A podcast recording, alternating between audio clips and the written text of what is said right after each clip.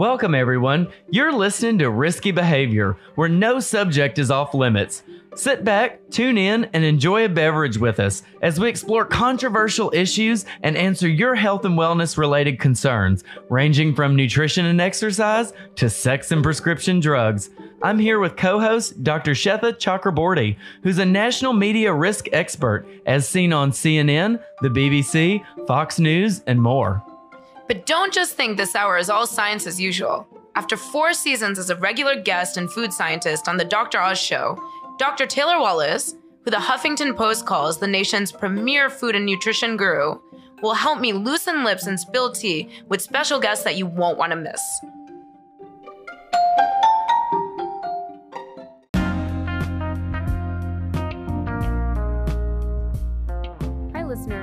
Quick note to mention that this episode was recorded prior to the COVID lockdown. Restaurants across the US are beginning to open, so we may be past the risk of gaining that dreaded quarantine 19. But this conversation with a clinical dietitian is eye opening for anyone concerned about healthy eating to ward off the onset of disease states like diabetes. Remember, good habits start at home, during lockdown or otherwise.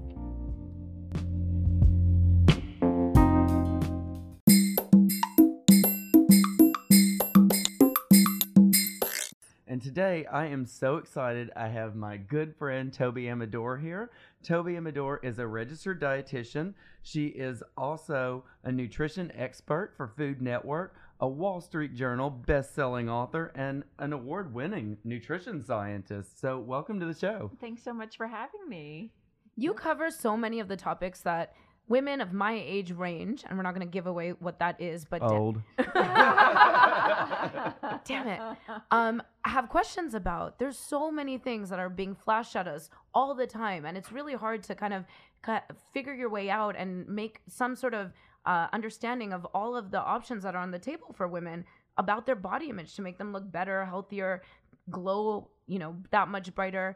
Help us break some of this stuff down. Talk to us about what is out there. Why are we being so um, targeted specifically? And then what do how do we sift through all the noise? So, a lot of it comes with the social media, the growth of the social media. So, not only that, they target you because they target a certain age and a certain gender, and they look at what you're looking at. And so, you get to see, let's say, body images of different people. Either it could be very fit or very thin or very, you know, and that's what society says is beautiful. And that's not necessarily the case. You never realize this as a guy until you come out and you're gay. And then you all of a sudden get judged. I have friends that are you know 35 years old with eight pack abs and i, I joke with my mother all the time because we went to the beach and i'm like i'm the fat friend and she's like no you're not you're so skinny da, da, da. and i show her a picture of all my friends and my mom goes oh my god you're the fat friend like that i'm like you're on my side excuse me like that but you really learn what women go through like when you come out because it's very similar in the gay world I actually think it's women of my age range and gay men that can actually really commiserate on this. I, Yeah. I appreciate that. I can't believe I'm about to make a Bravo reference, but there is a Bravo show called Below Deck. And one season there was one of the stewards, his name was Hosea. And there was a group of gay men that came on, and they were the clients on the boat for this particular episode. And they were gorgeous. Every single one of them, like you just said. And Hosea, who's like one of the most attractive actual cast members, was saying in his interviews in between the scenes how he felt so insecure because of how he was going to be perceived next to these guys. And the whole episode, I thought, did a great job about showcasing the reality of what mental turmoil we can actually really go through whether you're a man or a woman. And the reality of it all was it was ma- more mental than anything else. Do we need more of this kind of narrative to be put out there so that people stop thinking that this you know the supermodels you see is really what is to be expected? I absolutely think so. I mean, you look at something like a Kardashian kind of Instagram, and that's what a lot of people, um, they have the most followers. That's the, what people are looking at. Yes, they certainly have given curves a better name. But I, you know something, you look at how how often do people look? I really think it's a lot of social media has to do with this, and then it also has to do with how like you're in a group and you perceive one another as well. So, you know, judgment, a lot of judgment, and people don't want to be judged. I've learned it took me a long time, but I've learned that I, I just don't, I don't care what anyone thinks of me. I just want to be happy to my, you know, for myself. And that's what I kind of strive to do. I have two things to say about this. one, I won't ever be on a cruise with a bunch of gay men because, honey, I, I would I would throw one of those bitches over the side by the end of the week. I'm pretty sure that happened in scene be like two. man overboard, like Oh, real quick. no. A- And two, you know, body image is a real thing. I mean, I Yeah. think all of us suffer from it, especially as we get older. And it's something that Who's getting old? I'm frozen in time. I'm like frozen too. You're older than I am. Oh but you know what we were really wanting to talk about today? What Toby does that is so interesting to me. She just wrote this great article for today's dietitian that was talking about cool sculpting. And it really just resonated with me because I just got back from the dermatologist and they have a cool sculpting machine. And you know, Kim from the Real Housewives, y'all know I am a big Real Wow, Housewives of Bravo, Atlanta fan. Bravo reference too, and they are not in, in any way related to our show. Well, you know, Kim does cool sculpting. And so I was like sitting there and I'm like, you know, I could lose like five pounds before beach season starts, but you know, I'm on the go and I don't really want to go to the gym as much as my eight pack ab friends. Can I just get So- cool sculpting and get rid of these because love I'm going to stop you right there. the cool sculpting is not for weight loss. It is FDA approved, but it's not for weight loss. It's only to get rid of a couple of bulges, like if you want what's approved um, by the jawline, the thigh, the abdomen, uh, your back fat, if you have any. I don't know. 'cause kind of. I haven't seen that part of you.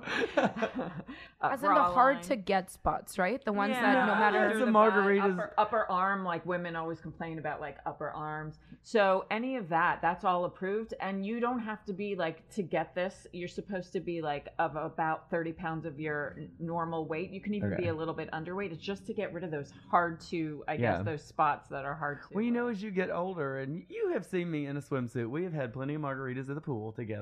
Don't lie. And you know, I've got the little like love handles that you get like on your back. They're the most annoying things ever. And I'm just like, I go to the gym, I run. Like I probably go to the gym four or five days a week, and they just don't go away. And the more and more I get into my late 30s, or uh, um, they just get harder. Like You're to- giving away way too much. Yes, TMI. yes. No, but I'll say TMI. love handles. Come on, they're called love handles because they're involved. You need them for love, and it's called it's called your pouch because it's a baby pouch or a food baby. You know, there's like loving ways to view some of our imperfections. We don't have to constantly be putting it down. So I kind of like the reframing. Is of, that what your new boyfriend tells you? okay wait i want to ask you guys something do you guys know anyone who's done this Yes, I do. And how did they feel? Did they tell you the symptoms of like, or you know, during the procedure, any side effects? They said it was quite painful, but they said that they saw a visible reduction in fat um, Mm-hmm. post procedure. And yeah, so they definitely. So, so what happens is they eat. There's two different methods. There's the cool sculpting, which is cold, so they Right. freeze the fat cells in that area, and then your body naturally gets rid of the dead fat cells. Or they could do it through heat, and that's also approved. You know, there are a couple of methods that do that. Um, and again, it's the same methodology. So you know, I'm I, I'm silly and fun, but in all seriousness, as a scientist, how safe is this? I mean, you know, because it seems like if you're freezing fat cells, you know, you also have a lot of organs and things like that in there that you, know, you could potentially also affect. I mean, if you think about it, your liver is there's a lot of fat in your liver, Right, It's and it's it a vital organ. Right, but it only does subcutaneously, from my understanding. okay. Like right just by those certain locations. Okay. That's why those locations are approved. And th- the science is there, like it shows it. However, they're starting to see art. Like I, I read recently in a, in a published journal, there was a doctor who actually wrote a paper, and he actually said there are a lot more people coming out saying that they have hardening after the procedure. They have hardening of the areas that is extremely painful, and then some people even have like certain degree burns on them. That is that's a little scary, right? People need to be made aware that this really isn't just a a magic bullet, that there are consequences potentially from deciding to undergo this procedure. Do these side effects how prevalent would you say they are or do they happen to be more like outliers? Um, first, they thought it was outliers, but now, like I said, they're starting to publish more and more articles. They're finding that there's more side effects that, that people realize because what people think is like people don't want liposuction, right? It's more evasive. This is a non-evasive, so they don't have to put you to sleep. You know, you could do it. You walk out after like a half an hour. Um, but yeah, so it's non-invasive and people are like, "Ooh, I could do lipo without." But you have to remember, you're definitely feeling things during the procedure, and then afterwards, there's certainly potential for side effects.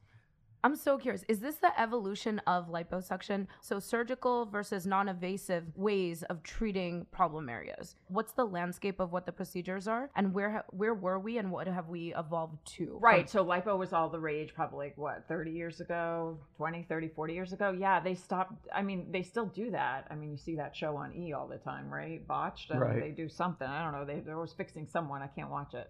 I can't watch it either. I can't watch And it. E I is also it. not in any way affiliated with our production. Yeah, no. I'm Right. Like, I can't watch that. Um, yeah, so I- I think this has come out to be because it's a contraption that's actually FDA approved. That they don't have to put you to sleep and you're there for and and it does not one time and you're done. You have to go a couple of times depending if you have more spots you're having them treat. You have to go more often. Well, that's actually why I was considering it. I saw it at the dermatologist's office. So you look at a lot of like health related stuff when you're in our field and and you kind of wonder, you're like, well, it's FDA approved, which, you know, as a scientist that means there's significant scientific agreement that it's at least somewhat safe. There might be side effects, but you know, Mhm. at, at least we know it's not going to kill you over dead. Right. And but you also have to think like body image now comes in. So I'm a registered dietitian, so I don't perform this type of, you know, procedure, but I do think about, you know, why does somebody want to get rid of that little bit of fat? You know, why? Um, what what are their thoughts to Because it? Because all their friends have an eight pack No. abs But- but and go to the gym two hours a day and eat salad You without it. dressing. But you got to think about it. It's like actually a girlfriend of mine, um, another registered dietitian. She started a hashtag Women Eating Food because to showcase because women, what are they? They're shown eating like a little salad or an apple or Yeah. Something. But she showcases them on the hashtag Women Eating Food, like biting into a huge sandwich, but like really, you know, trying to break societal's like Yeah. thoughts of how women are eating. They're really enjoying ice cream cones and sandwiches and donuts. Okay, I really appreciate that because despite what Taylor might make fun of me for, I do actually go to the gym almost every single day. You do. You do. Mhm. and I have a And you personal look great. trainer. You look Thank great. you. I know nobody can actually see what's going on below the waist, which is fine. More than happy with well, the visuals nobody, here. but Nobody of my parents are listening to this. And so I have a personal trainer who I work with um, at least three days a week. And I think I've gotten to the point where I'm very happy about my strength and it's a work in progress. There's never a space you achieve and you're happy. It's a constant work in progress. You're constantly looking to better yourself physically, right? And so I'm, but I'm more or less happy with where I am in that process. And despite that, there's those little problem areas that no matter what exercise I do, Right. I just can't perfect. And when you are really critically evaluating your body from a from the point of view of training yourself and really wanting to just get to the best physical version of yourself, then I can understand why those little tweaks, uh, right under the bra on your back or your the arm, the upper arms for women, and the love handles that we were talking about, why you would want to target those areas and really just find that perfection that you're already working towards. So, as much as I appreciate that, and I, I get it, but why not have it normalized? Like, I had a couple of Right. kids, I have three kids. So, yeah, my hips got a little bit bigger after that. And, you know, I appreciate it. That's, you know, that's love from the kids that are there. Why not normalize a little bit of bra Right. fat? Or Why can't whatnot? having kids make you look hot?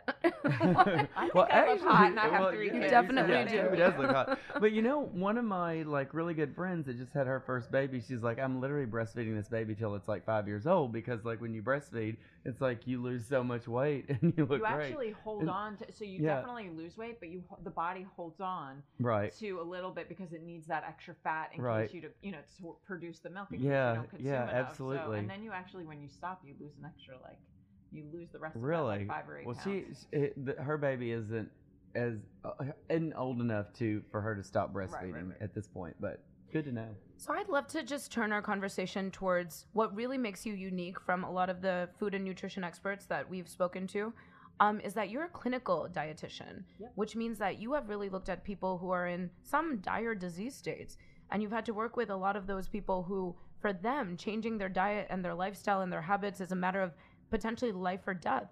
I'm thinking about diabetes and how much time you have spent understanding and treating diabetes um, from a dietitian's perspective Mhm. My father is early on in the diabetes process and so i'd love to learn from you because i know if it impacts me there's so many listeners out there that have first degree second degree relationships with this disease we can start there but please feel free to just talk to us a little bit about the different disease states that you've thought about critically as a clinical dietitian Yeah, as a clinic, I started in um, at that time it was New York Methodist Hospital in Park Slope, Brooklyn. um, and that's where I trained and that's where I worked.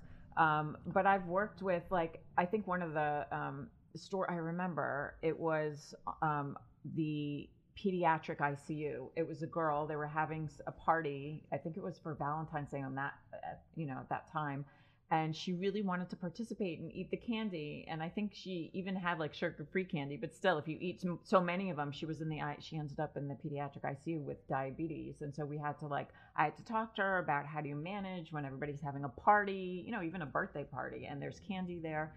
Um, so it was, you know, it's really heartfelt when I did it. But I've dealt with also kidney disease, liver disease, um, I, cancer. Um, I, I've dealt with even the and the NICU I used to work at when the babies are born early and they need like a tube fed in their mouth. Wow. Yeah. Yeah. So People don't realize the impact of, that nutrition has on some of these chronic disease states.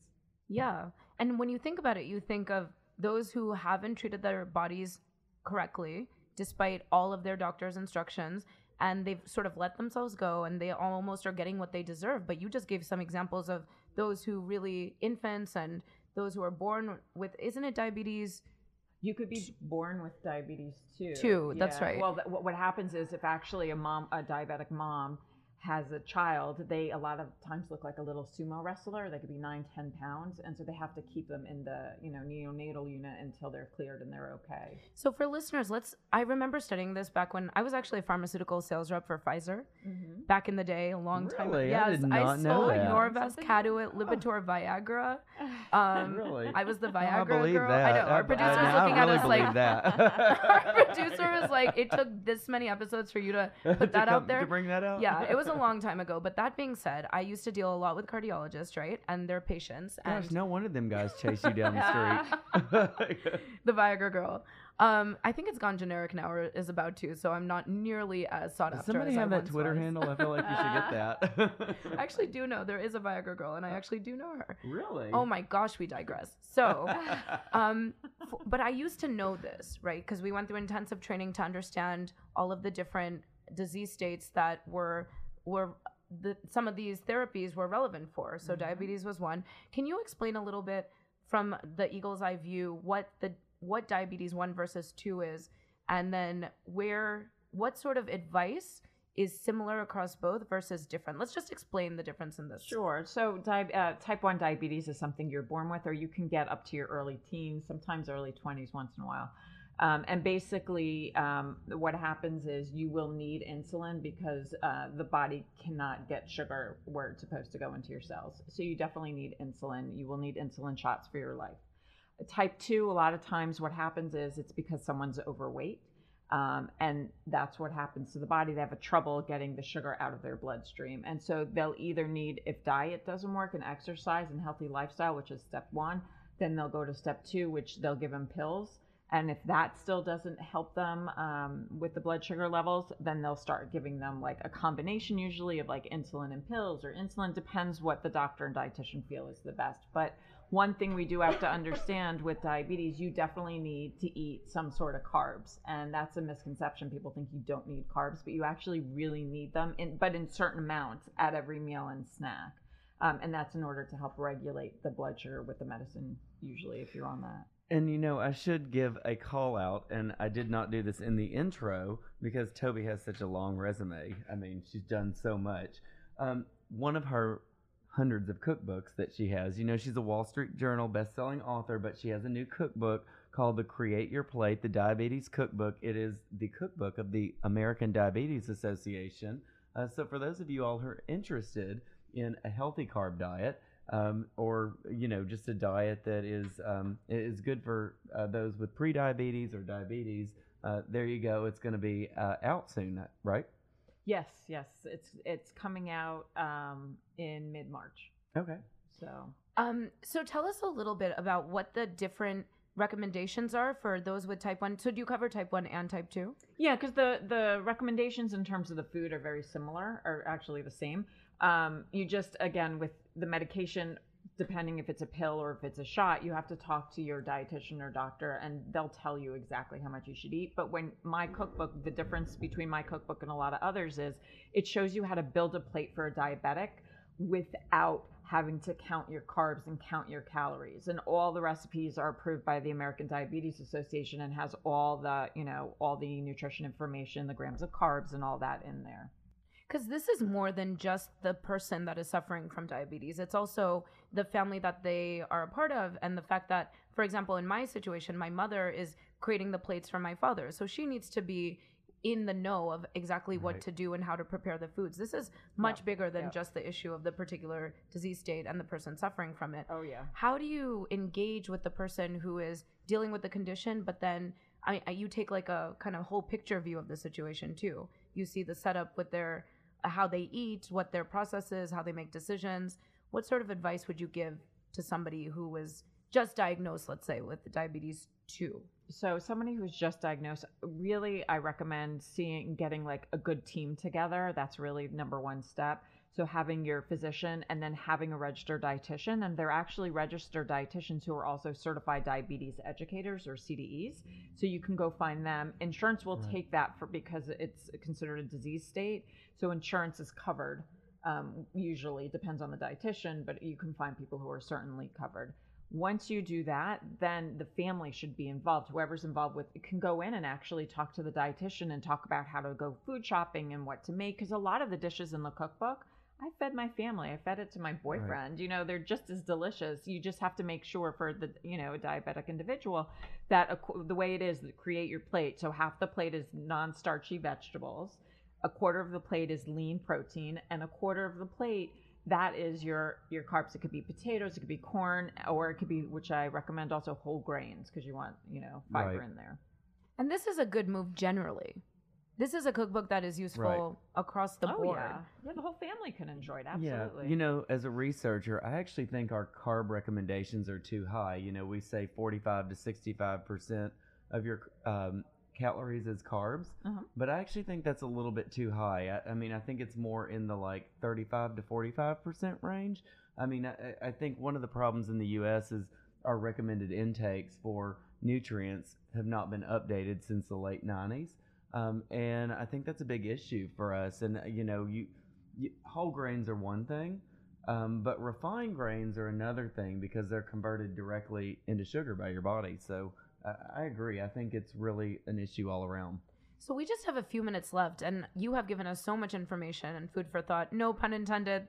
That was such a bad word. Oh my god. i love, I love these. But um, why don't you? What would you? What is it that you get? Because you do so much television, you do a lot of. You have been out and putting yourself out there and getting a lot of public uh, feedback for the work that you've done. So what do you hear? What is it that, in terms of misconceptions, you find that you're regular regularly correcting, and you would like to see corrected for our audience? Oh, there are a lot of food misconceptions um, in terms of agriculture, in terms of sustainability. That there are a ton of them that I, I I'm always writing about. Crap! I brought this up in like three minutes. I know. Yeah, She- I know, I She's know. I'm preaching gonna to the ha- I'm choir now. I'm just gonna back. sit back and Yeah, sit back and raise my hands up. Yep. and and one of the things that I've done, and um, uh, Taylor, have you been with me on farm on any farm tours? Like I go, I get invited. Like I'm lucky enough because I talk about this so much. Yeah, I remember one of the first times we met was on the beef. Uh, Far- yeah. in uh, Aspen. Colorado. Yeah, Was it Colorado or Aspen. Aspen? Aspen. Yeah. Yeah, one that was such a beautiful Trip. It was so pretty. So yeah, so it's, we're just lucky enough that I've been on like 50 or 60 farm tours that um, they're mainly sponsored, but they fly you out and then they they explain everything from literally the farm to the table, and I think that's why I do it, so I can debunk a lot of these misconceptions about food. Right. What do you? What would you say is kind of in your top three? Let's say.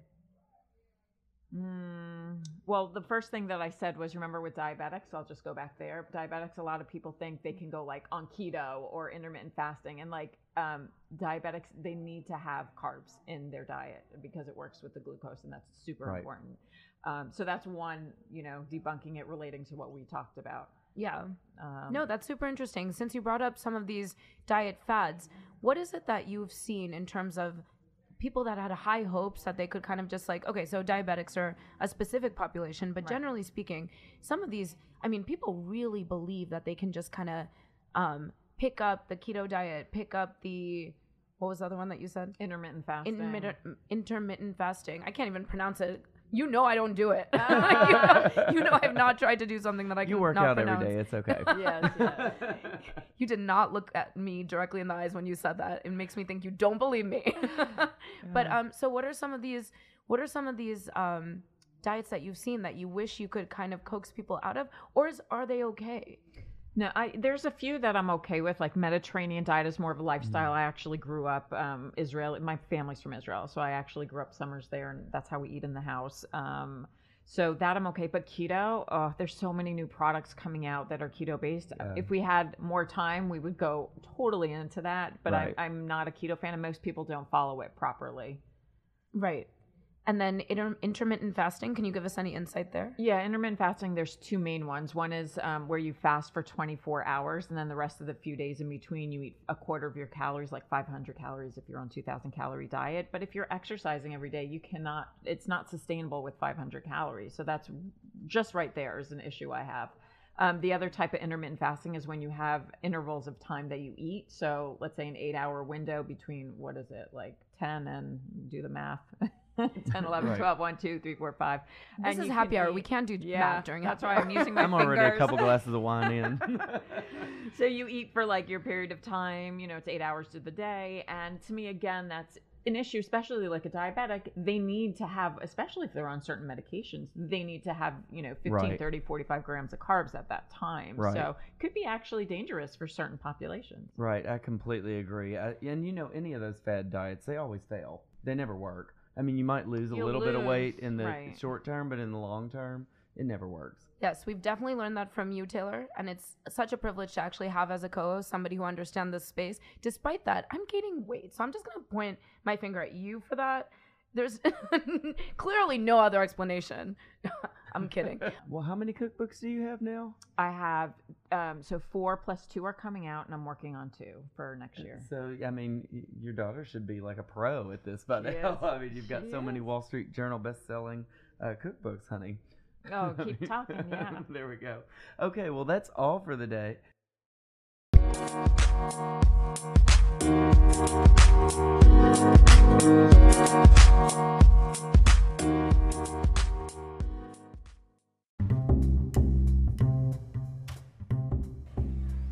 That's a wrap for today. Have ideas for the show? Tweet us at Dr. Taylor Wallace. That's D R T A Y L O R W A L L A C E. And at Sweta C. That's S W E T A C.